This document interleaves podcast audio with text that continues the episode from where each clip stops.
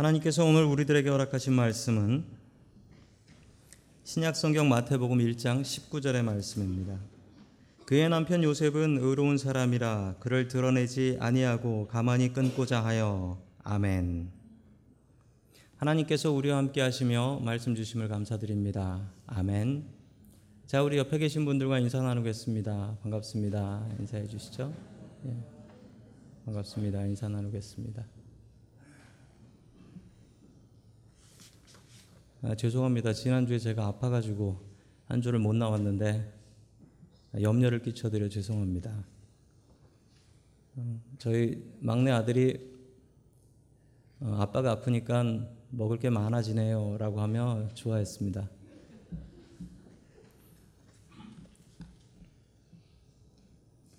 자, 오늘 요셉의 의로움을 가지고 하나님의 말씀을 증거하겠습니다. 예, 갈릴리 나사렛에 가면 큰 교회 두 개가 있습니다. 첫 번째 교회는 나사렛 수태고지 교회입니다. 나사렛 수태고지라는 교회인데 예, 저 교회는 말 그대로 그 천사가 마리아한테 너 아이를 가졌어라고 고지해 줬던 예, 그곳에 세워진 교회라고 합니다. 원래 저곳은 그 마리아의 집터였다고 해요. 그 위에 큰 성전을 지었는데 사람 보이세요? 사람? 사람 보이시죠? 예, 밑에 저 쬐끄만한 게 개미 같은 게 사람입니다. 엄청나게 커요. 왜냐하면 이 마리아는 카톨릭에서는 아주 위대한 위대한 분으로 추앙받기 때문에 이 카톨릭 교회가 저렇게 크게 세워져 있는 것입니다. 깜짝 놀란 것은 저 뒤로 돌아가서 저는 처음에 화장실인 줄 알았습니다. 아, 남편 요셉의 교회예요. 요셉의 집터에다 세웠다고 합니다. 정말 작고요. 들어가 봐도 작아요. 그 마리아 성당을 갔다가 요셉 성당에 가면 아주 실망하면서 아, 여자들이 참 힘이 세구나라는 것을 다시 한번 알게 되었습니다. 자, 요셉은 누구일까요?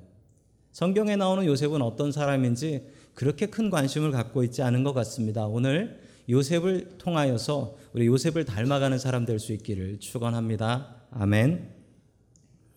첫 번째 하나님께서 우리들에게 주시는 말씀은 아, 요셉은 의로운 사람이었다라는 사, 말씀입니다. 요셉은 의로운 사람이었다.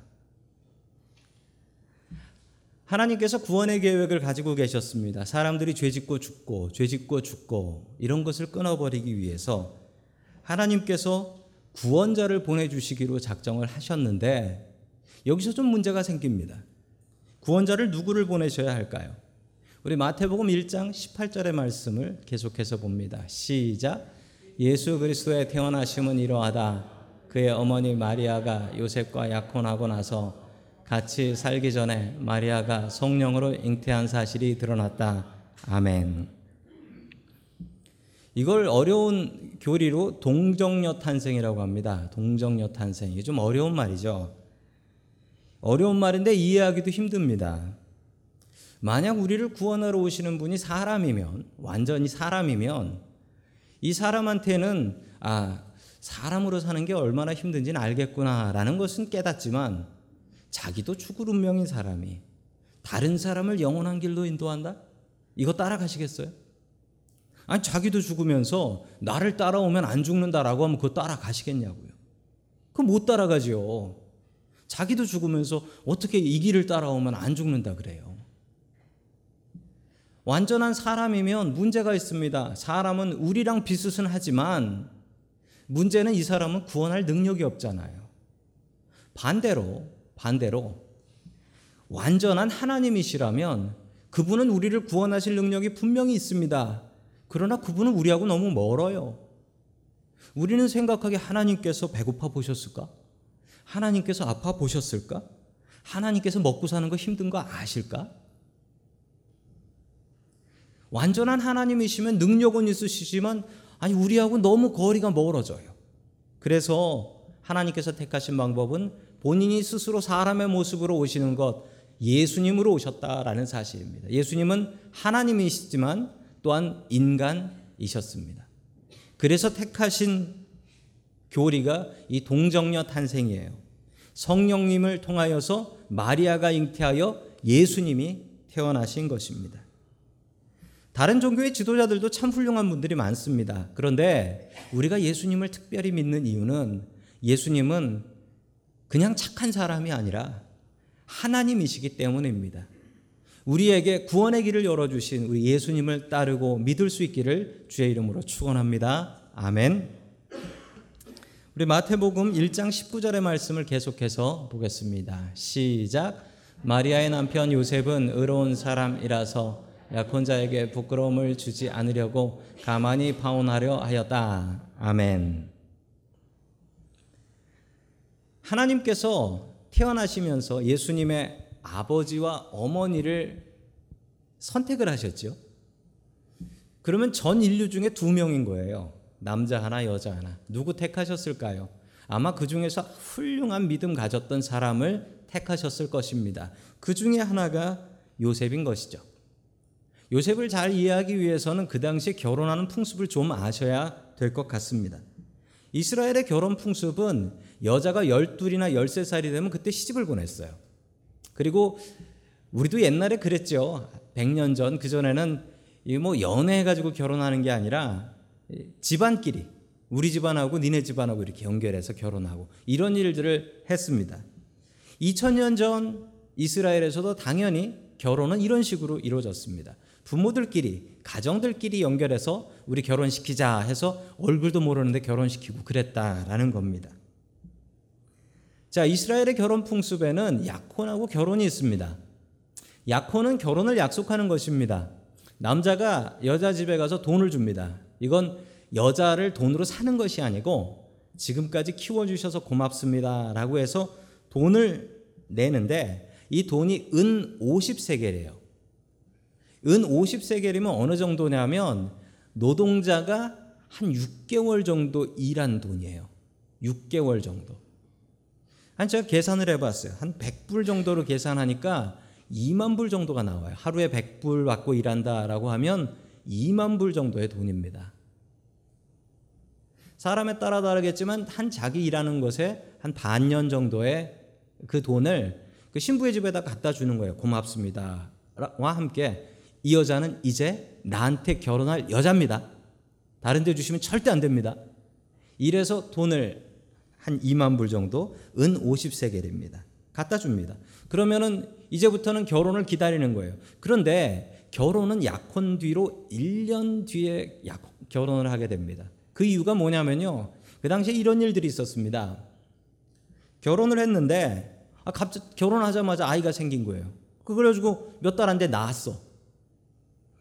근데 나를 안 닮았어. 이거 뭐야? 혹시 저 여자 그 여자가 다른 남자의 여자를 아이를 가지고 그리고서 결혼해 버린 거예요. 그러면 꼼짝없이 당하죠. 뭐 그 당시엔 병원 가가지고 검사를 해볼 수도 있는 것도 아니고. 또 반대의 경우도 있었습니다. 처녀가 잘 결혼해서 아이를 낳았습니다. 그런데 남편을 안 닮았어요. 그럼 남편이 얘기합니다. 이거 내 자식 아니지. 너 바람 핀 거지. 이래서 이혼하고 쫓아내버렸다라는 거예요. 이걸 막기 위해서 약혼을 한 뒤에 한 1년 정도가 지난 뒤에 1년 정도가 지난 뒤에 결혼을 했습니다. 그러면은 이런 문제가 해결되는 거예요.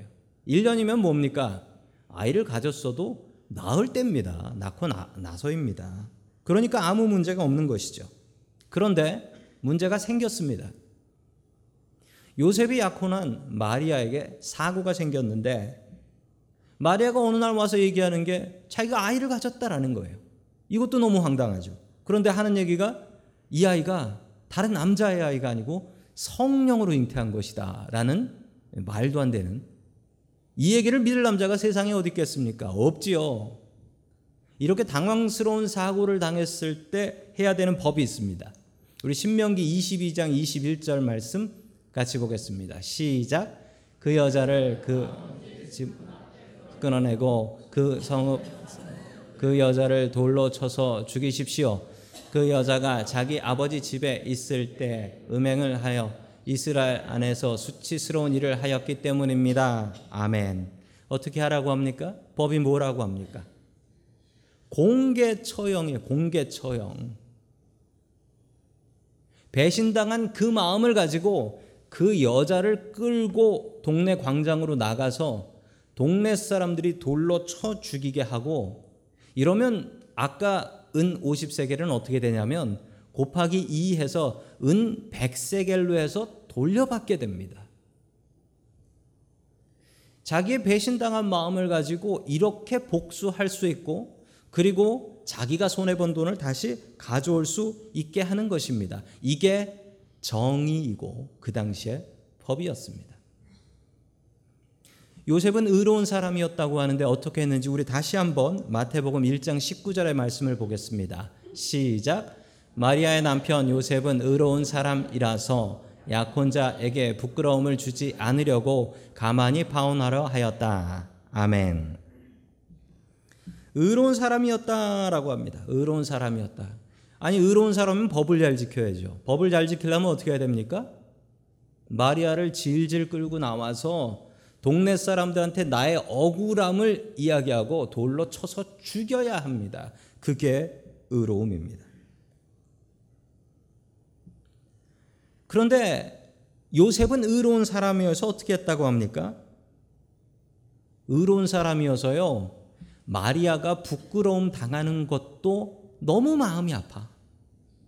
그것도 너무 마음이 아파서 이 계약을 자기가 파혼을 한다는 거예요.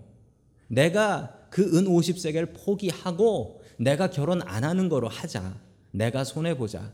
내가 손해 보는 것으로 이 일을 끝내자. 만약 이렇게 끝내버리면 동네 사람들이 무엇이라 생각하겠습니까? 동네 사람들은 다른 생각을 할 겁니다. 저 요셉이 처녀 마리아 임신시키고 그리고 지 마음 바뀌어서 결혼 안 한다고 하는 거지. 지가 떳떳하면 마리아 끌고 나와서 돌로 쳐 죽여야지. 사람들은 그렇게 생각할 게 분명합니다. 그럼에도 불구하고 그럼에도 불구하고 요셉은 의로운 사람이었기 때문에 자기가 계약을 파기하고 자기가 손해 보기로 작정한 것입니다. 요셉이 의로운 사람이었다고 합니다. 그런데 이 모습은 우리 예수님을 통해서도 분명히 볼 수가 있습니다. 예수님은 오른쪽 뺨을 맞으면 어떻게 하라고 하셨습니까? 왼쪽 뺨을 돌려대라고 하셨습니다. 이건 분명히 자기 아버지에게서 온 겁니다. 의로움이란 무엇일까요?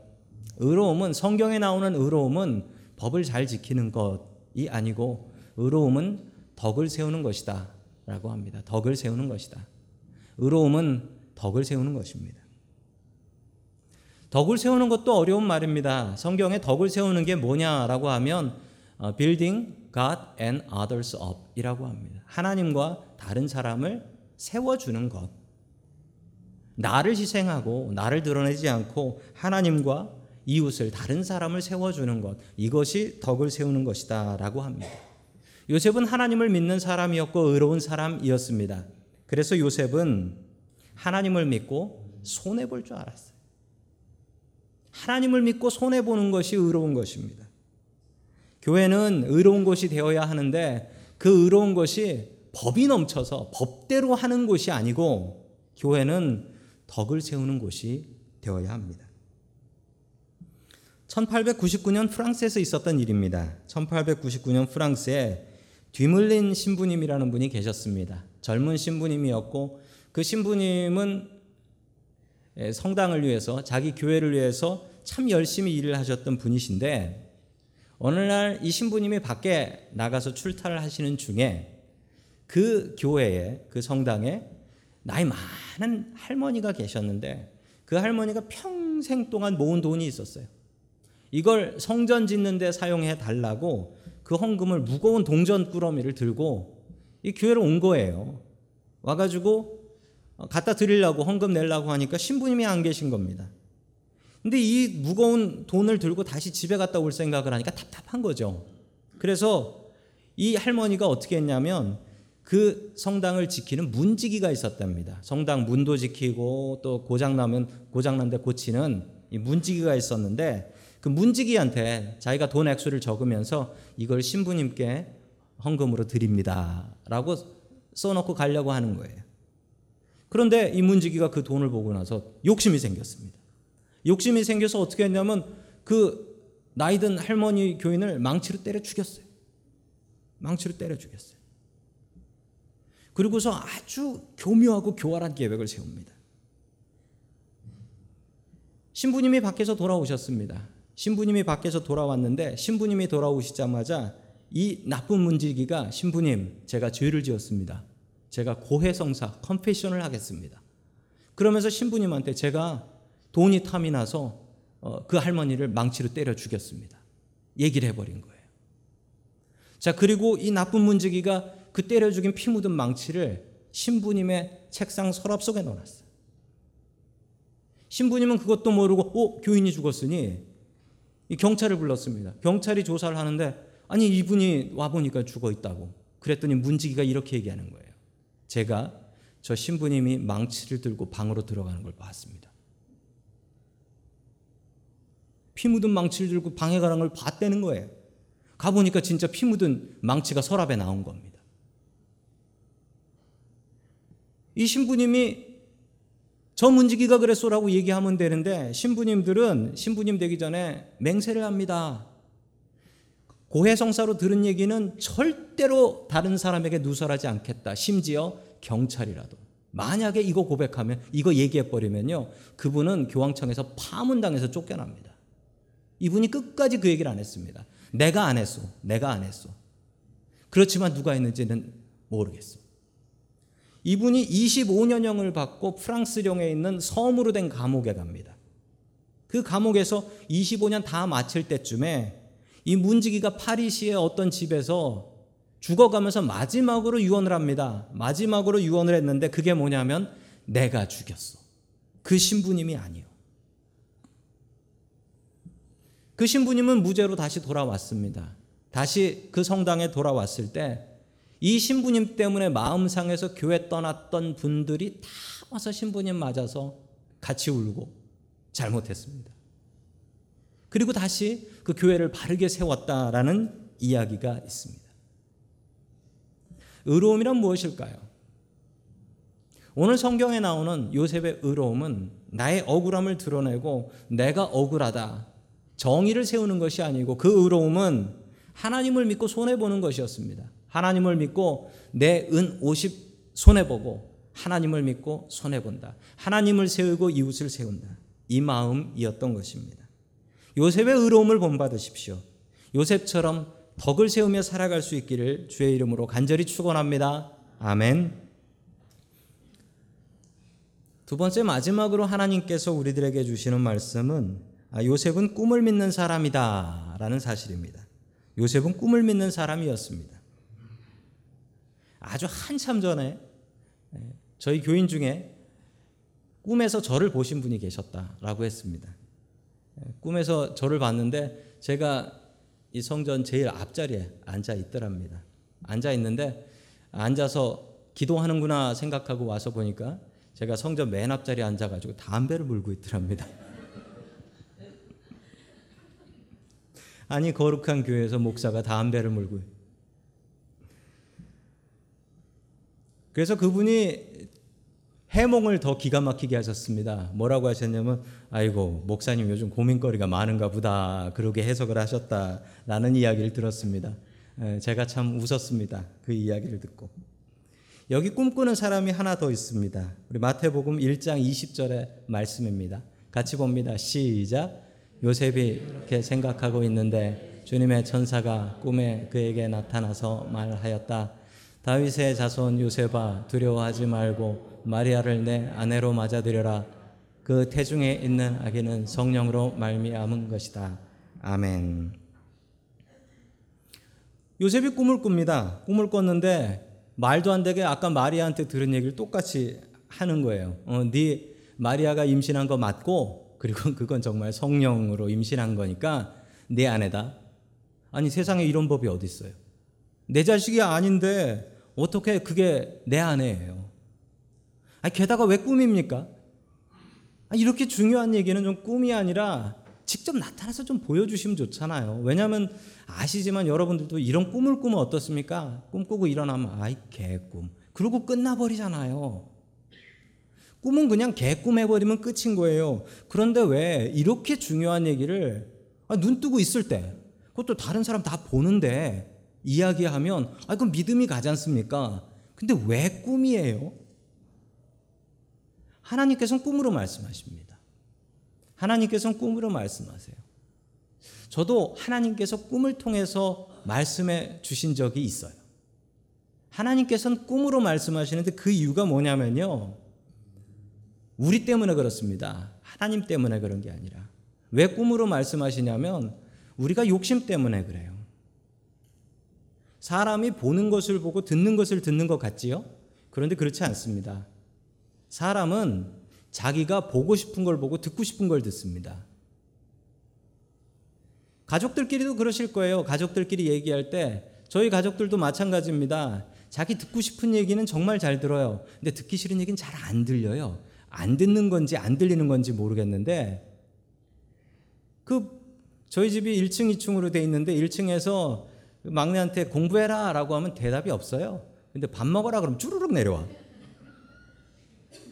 이거 왜 이러는 걸까요? 사람이 욕심이 있어요. 그래서 욕심대로 보고 욕심대로 듣습니다. 내 자식 잘못하는 건 잘 안 보여요. 그런데 왜 이렇게 남의 자식 잘못하는 건 잘 보이죠? 내 자식이니까 안 보이는 거예요.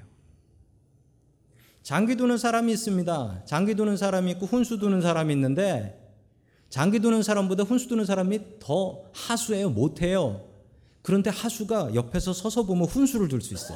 더 잘하는 사람한테. 왜 그렇죠? 내 판이 아니니까요. 이건 저도 상관없으니까.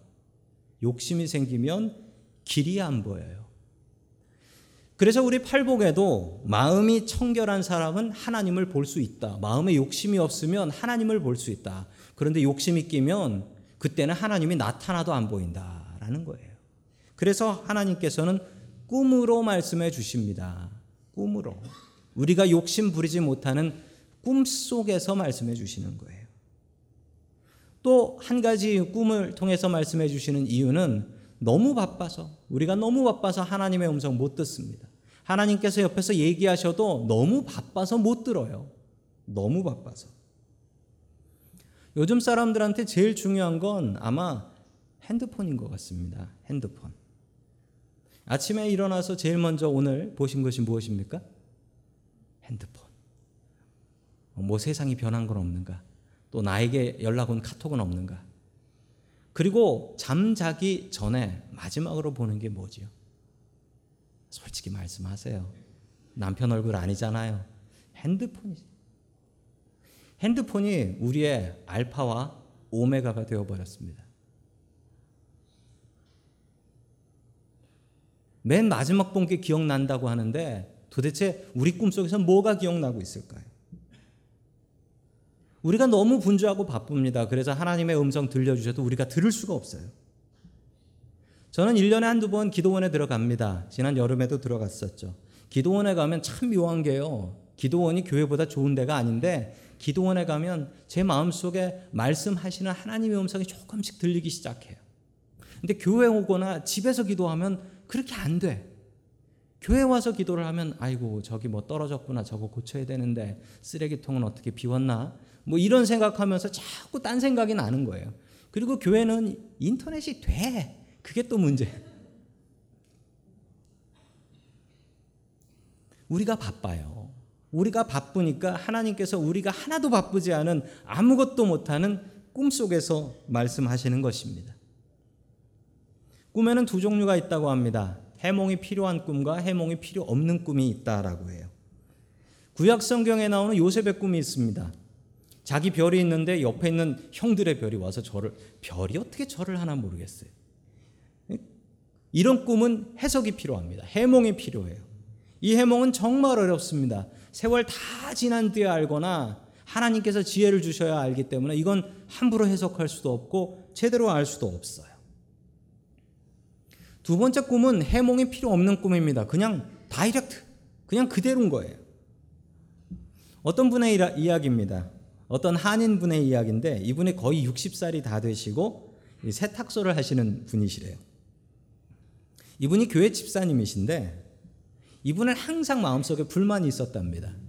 세상의 목사와 교회들은 다 문제가 있다. 그래서 이분이 끝내 결정한 건 내가 늦었지만 신학교에 가서 바른 목사와 바른 교회를 내가 세우겠다. 라고 마음을 먹고 그 야간 신학교에 가셨답니다. 야간 신학교에 가서 첫 시간에 자기를 막 소개하는 거예요. 근데 이분이 나와가지고 그래. 저는 하나님의 음성을 듣고 왔습니다. 저는 성경보다 하나님의 음성을 듣는 사람입니다. 그러면서 자기가 예언자다라고 소개를 하더래요. 교수님이 듣고 나서 야 진짜 별난 사람이 왔구나 생각했는데 이분이 그날 저녁에 집에 가서 꿈을 꿨답니다. 어떤 꿈을 꿨냐면 자기가 다니는 교회에 가보니까 모르는 방이 또 하나 있더래요. 그 방에 들어가니까 아니 세상에 거기에 목사 가운, 그 까만 목사 가운이 사이즈별로 다 있더래요. 내가 신학교를 가니까 하나님께서 목사 가운 주시나 보다 생각하고 작은 것부터 큰 것까지 다 입어봤는데 어떻게 하나도 안 맞아. 그 순간 문이 딱 열리면서 담임 목사님 들어오셔서 아니 집사님 여기서 뭐 하시는 겁니까? 빨리 나가세요. 그러면서 꿈이 깼대요. 너무 이상해가지고 신학교 가서 좋은 목사 돼보겠다고 갔는데 너무 이상해가지고 그 교수님한테 신학교 교수님한테 그 다음날 물어봤답니다. 제가 이런 꿈을 꿨는데 이걸 어떻게 해석해야 되겠습니까? 라고 물어보니 교수님께서 이렇게 말씀하셨대요. 이건 해석이 필요 없는 꿈입니다. 김 집사님, 여기서 뭐 하시는 겁니까? 얼른 돌아가십시오. 이렇게 얘기했다고 합니다. 그냥 가셔서 평생 맞는 가운이 없대잖아요. 그냥 집사로 평생 봉사하시면 됩니다. 요셉의 꿈은 해몽이 필요 없는 꿈이었습니다. 그냥 그대로 순종하면 되는 꿈이었습니다. 요셉이 어떻게 했을까요? 자, 우리 마태복음 1장 24절 말씀 같이 봅니다. 시작. 잠에서 깨어 일어나서 주님의 전사가 말한 대로 마리아를 아내로 맞아들였다. 아멘. 요셉이 순종을 했습니다. 어떻게 순종했냐면 고민하지도 않고 그 꿈에서 잠에서 일어나자마자 그게 밤이었는지 아침이었는지는 알지 못합니다. 천사가 말한 것을 그대로 믿고 누군가 배 나와 있는 저 마리아를 돌로 쳐 죽이지 못하게 하기 위해서 내 여자 구하기 위해서 그 시간 바로 일어나서 마리아를 데려와서 자기의 아내로 삼아 버립니다. 내 자식도 아닌데. 내 자식도 아닌데 이 뱃속에 있는 이, 이 예수님을 구하기 위해서 요셉은 이집트로까지 도망을 가서 끝내 아기 예수를 살려 놓습니다. 그리고 자기 아들로 평생을 키워서 주님의 종으로 세워 놓습니다. 참 대단하지요. 내 자식이 아닌데 확실히 내 자식이 아니라고 성령님께서 말씀해 주셨는데 그런데 이것에 순종합니다. 요셉은 어떤 사람이었습니까? 요셉은 꿈을 믿고 순종했습니다. 하나님께서는 우리에게 꿈을 통해서 말씀하십니다. 요셉은 참 의로운 사람이었습니다. 의로워서 내 손에는 털끝만 부분도 안 보겠다라는 사람이 아니라 하나님 믿고 손해 볼 줄 아는 사람이었습니다. 요셉을 본받으십시오. 의로운 요셉처럼 우리도 의롭게 살아갈 수 있기를 주의 이름으로 간절히 축원합니다. 아멘.